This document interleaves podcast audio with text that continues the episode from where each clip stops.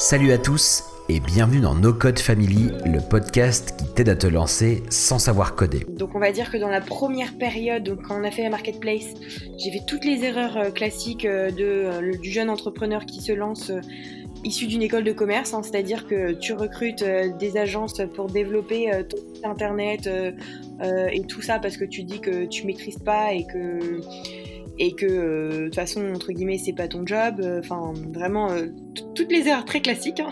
chaque semaine on rencontre celles et ceux qui développent leur business sans faire une ligne de code. Parce que c'est un peu l'erreur que j'ai faite au début c'est passer plein de temps à construire son produit. Alors je pensais que non j'avais eu des retours. Donc je savais un peu ce que voulaient les gens. Non. Tant que les gens n'ont pas le produit dans les mains et testent pas vraiment en temps réel tu sais pas ce que vaut ton idée, tu sais pas ce que vaut ton projet. Et en fait, l'objectif, c'est clairement d'aller tout de suite au contact. Mais dès le jour 1 où tu montes ton projet, d'aller au contact de tes utilisateurs. Et pour ça, le no-code, bah voilà, en une journée, euh, tu as monté ton MVP. Hein. donc, euh, et tu peux tout de suite avoir des retours. Alors toi aussi, abonne-toi et rejoins la no-code family. Salut Alexia. Salut Simon. Alors dis-moi, qui es-tu? Euh, bah, moi, je m'appelle euh, Alexia, j'ai 25 ans et je suis la cofondatrice de Better Toolbox. C'est une newsletter euh, qui a pour but de promouvoir le no-code. Alors, justement, comment est-ce que toi tu définirais ce qu'est le no-code? C'est quoi ta définition un peu de ce sujet-là? Pour moi, le no-code, c'est un mouvement qui a pour but de faire en sorte que monsieur et madame tout le monde euh, ou même plus largement, mais de permettre à tout le monde de euh, faire des choses dans le numérique sans avoir besoin des compétences. C'est-à-dire que en gros, euh, bah maintenant, monsieur et madame tout le monde peut créer son site internet, peut créer son app mobile, peut automatiser des tâches sur son ordinateur sans avoir besoin de savoir coder. Donc ça permet vraiment à tout le monde d'être dans la tech. C'est quoi ton parcours un peu à toi? Comment est-ce que tu es venu finalement à t'intéresser au no-code? Ouais, alors euh, moi j'ai un parcours euh, très classique. Hein. J'ai fait euh, Dauphine, donc plutôt type école de commerce.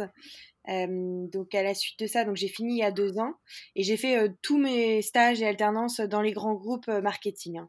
Donc vraiment parcours un peu plus classique de quelqu'un qui fait une, une école de commerce slash fac. Et à la suite de ça, j'ai voulu euh, lancer mon, ma boîte. Donc, c'était il y a deux ans euh, dans la tech. Donc, cette fois-ci, c'était une marketplace pour vendre des activités de loisirs. Mmh euh, après, on a pivoté pour être une SaaS pour automatiser les process en interne dans les hôtels. Mais voilà. En gros, je me suis lancée dans la tech sans vraiment rien y connaître. Et, et, en fait, donc on va dire que dans la première période, donc quand on a fait la marketplace, j'ai fait toutes les erreurs classiques de, du jeune entrepreneur qui se lance issu d'une école de commerce, hein, c'est-à-dire que tu recrutes des agences pour développer ton mmh. site internet et tout ça parce que tu dis que tu maîtrises pas et que et que de toute façon entre guillemets c'est pas ton job. Enfin vraiment toutes les erreurs très classiques. Hein. Ouais. Et, euh, et, en gros, dans la deuxième partie, donc euh, j'ai rencontré entre-temps mon associé maintenant sur Better Toolbox, donc Alex. Et c'est lui qui m'a quand même pas mal fait découvrir le no-code. Et je me suis rendu compte à quel point c'était surpuissant et euh, à quel point ça m'aurait pu faire gagner beaucoup de temps, beaucoup d'argent et que c'était assez ouf. Et donc en gros, dans la deuxième partie, c'est là où je vraiment je m'y suis mise au no-code, où j'ai fait mon site internet, j'ai développé une app sur Bubble, j'ai fait du Zapier, enfin j'ai monté mon MVP comme ça. Et, et, en gros, ouais, c'est là où je me suis rendu compte de la puissance et que c'était vraiment un monde et, et qui était vraiment accessible à tout le monde. Parce que j'avoue que j'avais un peu peur de tout ce qui était code et tech. Je me disais que c'était pas pour moi. Et en fait, c'est pour tout le monde. Il faut juste faire marcher un peu ses neurones et sa logique. Mmh. Et alors, du coup, là, ce, ce, moment où tu découvres un peu ces outils, que tu les expérimentes, tu es encore sur ton projet, sur ta, sur ta startup ou, ou ça, euh, tu, tu l'as arrêté et ensuite tu as découvert ça C'est à, à, quel moment à peu près dans ton parcours? Euh, bah, En gros, on a développé notre MVP donc, euh, dans la deuxième partie de ma startup, euh, qui était donc justement pour les hôtels. Euh, Mm. Là, tout le MVP, je l'ai fait en no-code. Donc, en gros, D'accord. j'avais connecté euh, vraiment tout bêtement. euh, Donc, nous, en fait, on voulait.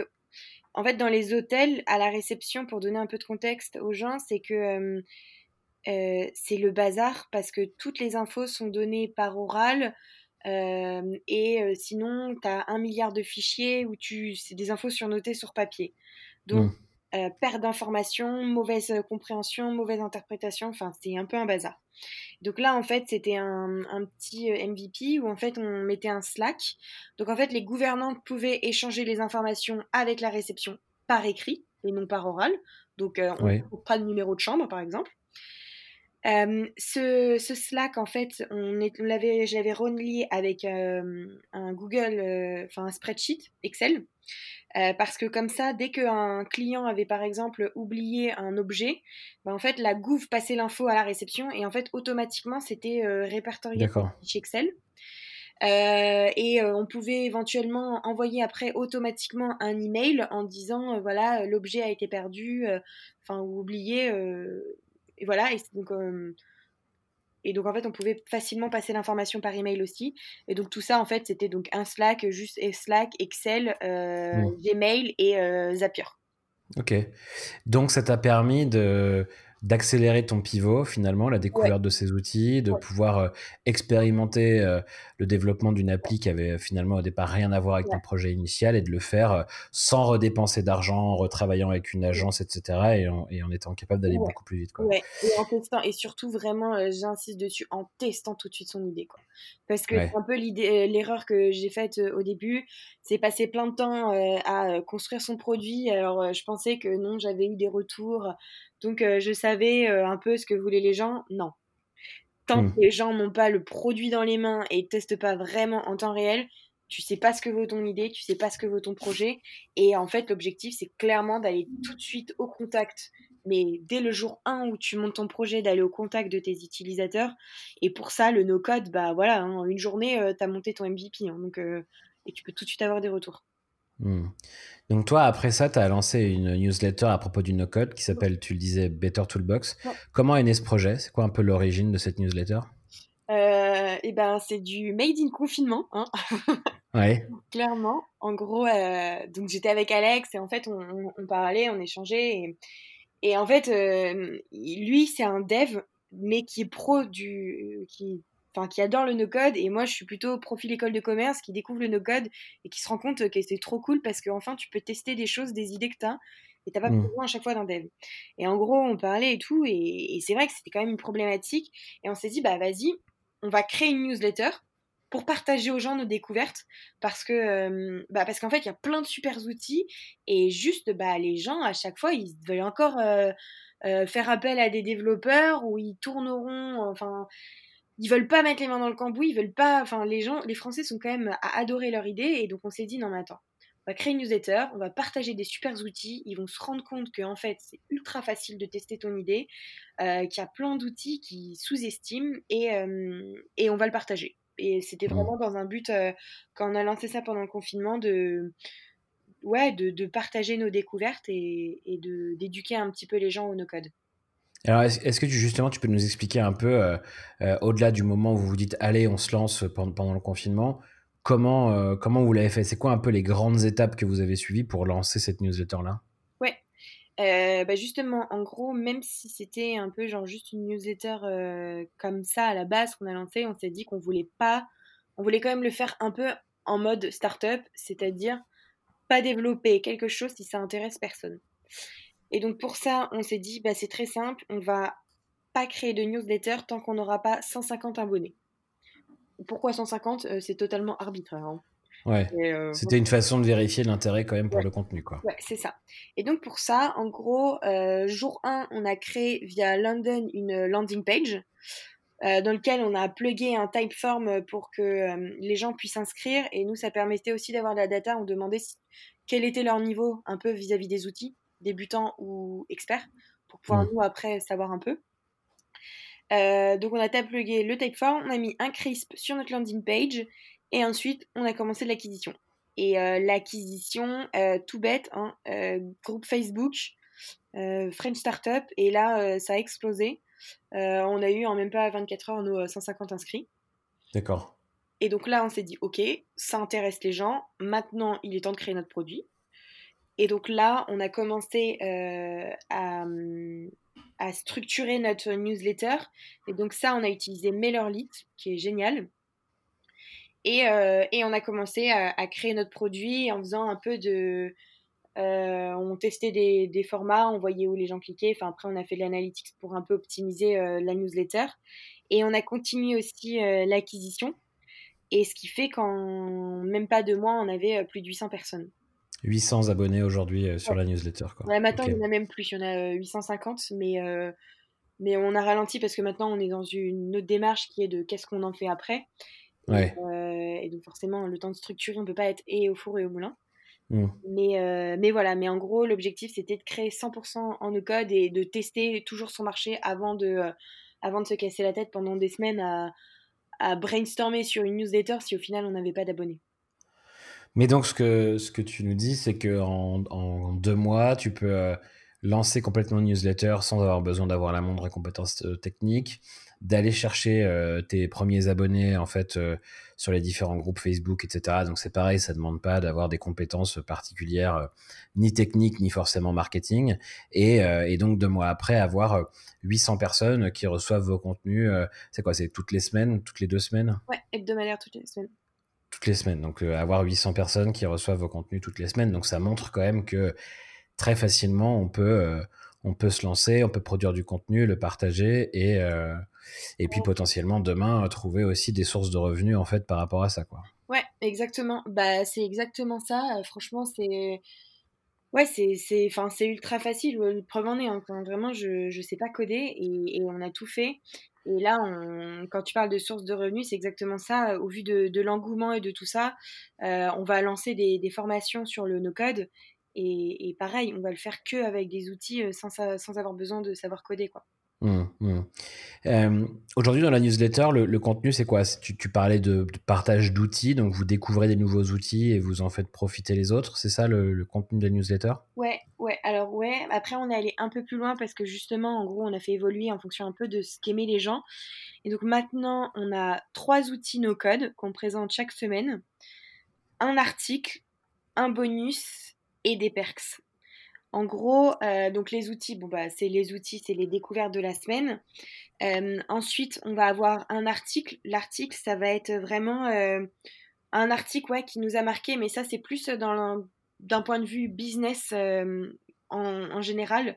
Par exemple, on avait partagé un super article qui avait bien été apprécié sur 7 conseils sur la vente développé par l'incubateur Y Combinator.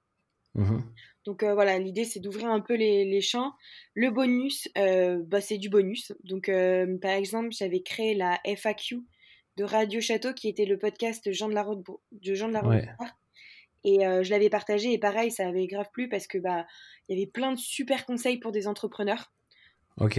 on, voilà, on essaye d'ouvrir un peu le, champ des possibles pour que ce soit ouais un truc focus no code, mais que ça sert vraiment les entrepreneurs pour les aider dans leur business. Et après, c'est les perks. Bah là, c'est on, a réussi à avoir des, des codes promo et tout pour euh, mmh. la communauté. Donc, on veut faire euh, partager au plus grand nombre. Ok, génial. Euh, donc, ça veut dire que tu vois passer à la fois beaucoup de ressources, d'articles et puis évidemment d'outils autour du no-code. donc, toi, en tant qu'observatrice un peu de cette communauté, c'est quoi les, les grandes tendances qui te paraissent importantes aujourd'hui dans le no-code? Ouais, euh, bah, je pense que, bon, comme beaucoup de gens ont dû le voir, hein, euh, tous les grands euh, acteurs de la tech sont en train d'arriver dessus. On a par exemple Amazon qui, fin juin, a annoncé qu'il lançait une bêta test. justement, ils sont en train de lancer, ça s'appelle Honeycode et c'est pour développer des apps et des web apps bah, sans savoir coder pour mobile. Mais plus généralement, je pense que le no-code, ça va exploser parce qu'en gros, on s'est focus pendant euh, des années, enfin là, ça faisait commencer à faire quelques temps, à dire il faut déformer des développeurs, il faut former des développeurs, il faut que les gens deviennent dev. Alors c'est vrai que c'est clair parce que euh, bah parce qu'on a clairement besoin de dev et on en manque cruellement, mais euh, tout le monde n'est pas fait pour être dev non plus. Ouais. tout le monde n'est pas fait pour être dev et pour autant tout le monde a le droit de travailler dans la tech parce que la tech, c'est quand même l'avenir et tout ce qui est le digital. Et donc, le no-code, ça va quand même permettre à toutes ces personnes de... qui veulent pas forcément être euh, tech, mais qui veulent quand même travailler dans la tech, de pouvoir euh, s'y mettre, de pouvoir faire des choses et être compétent dedans. Et, et aussi, je pense que, en gros, on va vers un mix de no-code et code. C'est-à-dire que, entre guillemets, tout ce que je considérais comme pas trop de valeur ajoutée qui ont euh, avoir un site internet ou voilà, c'est se créer une landing page, c'est pas c'est pas ça qui fait la force d'une entreprise. Ce qui fait la mmh. force d'une entreprise, ça va être bah voilà, euh, développer un produit comme euh, comme Loom, qui est vraiment le produit en lui-même, c'est de la tech pure. Mais à partir du moment où c'est pas le produit n'est pas de la tech pure, tu peux le faire en no code. Et ce que j'appelle un produit pas en tech pure, c'est par exemple bah voilà, on avait créé une marketplace de, vente d'activités de loisirs. En soi, c'est pas de la tech pure. Ce qui est le produit en lui-même, c'est je mets en relation euh, quelqu'un qui recherche une activité et quelqu'un qui en propose. Et dans le fond, euh, t'as pas besoin, enfin, tu peux très bien le faire en code et, et c'est pas, c'est pas ta structure euh, qui va vraiment révolutionner. Alors après, bien sûr, l'expérience utilisateur c'est important, mais mais c'est pas le cœur non plus. Si moi demain j'ai envie de me lancer dans le no-code, si j'ai un, projet, une idée, euh, c'est quoi tes, conseils pour bien démarrer? C'est quoi un peu les, les, premières étapes à pas rater et ce par quoi il faut, absolument commencer? Pour se lancer euh, dans le no-code? Ouais, si, si demain j'ai un projet et que je me dis que le no-code peut être la bonne réponse, finalement je démarre par quoi? Euh, bah, En gros, mon conseil numéro un, c'est mets les mains tout de suite dans le cambouis. Euh, parce que euh, tu peux regarder des tutos pendant des heures, brainstormer et faire n'importe quoi. Il y a un moment, faut passer, faut passer le cap et faut mmh. commencer, faut commencer dedans. Et en faut se lancer quoi. Ouais, faut se lancer. Et franchement, je dis ça, mais moi-même, j'étais un peu en mode ouais. Enfin, j'ai mis du temps et j'étais en mode non, mais je sais pas vraiment. Même le no code, je me rendais pas compte de ce que c'était. J'étais un peu un peu paniqué. Hein. Euh, le première fois que j'ai fait mon app euh, sur Bubble, on va pas se mentir, j'y ai passé des heures. Mmh. Euh, j'ai bien galéré, hein, surtout pour le responsive sur, sur mobile, hardcore. Mais au final, c'est top parce que en vrai, tu galères sur tes premiers outils parce que tu faut comprendre la logique. Et une fois que tu as compris la logique, c'est la même logique sur tous les outils. Mmh. C'est-à-dire que dans l'outil simple, tu vas voir juste, je te montre une interface et si tu as une interface, bah en fait, c'est comme un PowerPoint, en mode euh, euh, ici je veux mettre un champ de texte, bon bah champ de texte, ici je veux mettre un bouton, bon bah je mets un bouton. Donc ça, c'est tout bête. Et mmh. après, quand tu veux, euh, on va dire, aller dans le no-code un peu plus poussé, mais on s'entend, en fait, tu vas avoir de l'automatisation. Et en gros, l'automatisation, c'est de la logique.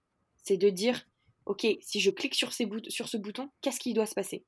Bon, bah, Si je clique sur ce bouton, bah, je veux arriver sur la page euh, prix. Ok, si je clique après sur le bouton la page prix, qu'est-ce qui se passe? Et en hmm. gros, c'est créer cette logique. Mais ça, c'est juste faire marcher son cerveau. Donc en gros, c'est mets les mains dans le cambouis, découvre les outils. C'est galère, mais franchement, c'est t'as vraiment pas de savoir besoin de savoir coder. C'est comme du PowerPoint un peu. Et après, bah, faut s'entraîner, faut en faire. Et une fois que c'est là, une fois que tu as compris la, logique sur un ou deux outils, c'est vraiment la même sur euh, tous les outils. Mmh, ok.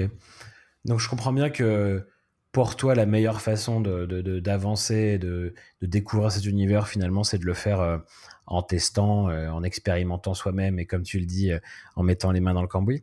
Malgré tout, est-ce qu'il y a des, des blogs, des chaînes YouTube, des newsletters ou des gens que tu conseilles, toi, de suivre dans la communauté du no-code si on veut euh, se tenir un peu au courant de l'actualité, continuer à découvrir euh, des nouveaux outils, euh, tu vois, suivre voilà un peu l'actu?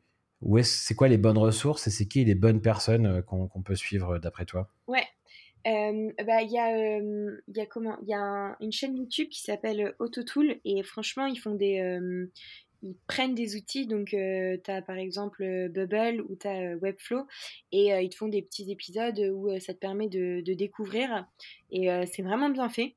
Donc par exemple pour utiliser ces outils-là, je les, je les, conseille vraiment. Après, tu peux avoir, si tu es prêt à, à, payer, tu peux avoir des formations comme par exemple contournement. Mmh.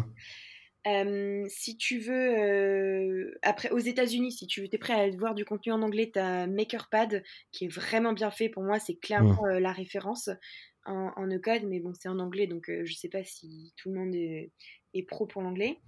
Mmh. après, pour avoir des news sur sur le monde de, du no-code, il y a une newsletter créée par Milan qui s'appelle No Code Station et qui est vraiment bien faite. Euh, vraiment très cool. Et puis bah, après, hein, tu as Better Toolbox. Hein. Ça, c'est clair. Est-ce qu'au-delà de ces, euh, de ces ressources-là, il y, a aussi des personnes, je sais pas, des comptes Twitter, des comptes LinkedIn, des gens sur LinkedIn que tu recommandes de suivre? Bah, euh, moi, j'avoue que je suis pas méga hein, sur, sur Twitter. sur Twitter.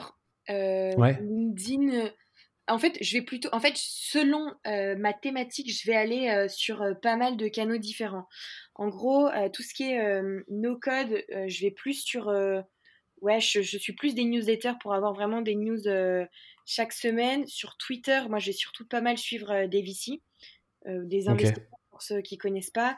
Et sur LinkedIn, je vais plutôt être dans ceux qui vont faire euh, plus du gros hacking, comme par exemple euh, bah, le, CEO de Germinal, euh, qui mmh. est là-dedans. Et ouais, en fait, je suis un peu mes, ouais, mes canaux, selon mathématiques, je préfère changer de, de canaux et de réseaux sociaux. Ok, très clair. toi, si on veut te suivre et suivre un peu ce que tu fais dans le no-code, où est-ce qu'on peut aller? On peut s'abonner du coup euh, à ta newsletter, mais, euh, mais donc à Better Toolbox. Mais à part ça, est-ce qu'on peut te suivre ailleurs? Ouais, euh, bah carrément. Donc bon, pour s'abonner à Better Toolbox, il faut aller sur notre landing page, hein, donc bettertoolbox.co. Sinon, pour me suivre, bah, LinkedIn, Alexia Charbonnier, tout simplement. également sur Twitter. Je suis pas la plus, la plus active, mais, mais on peut.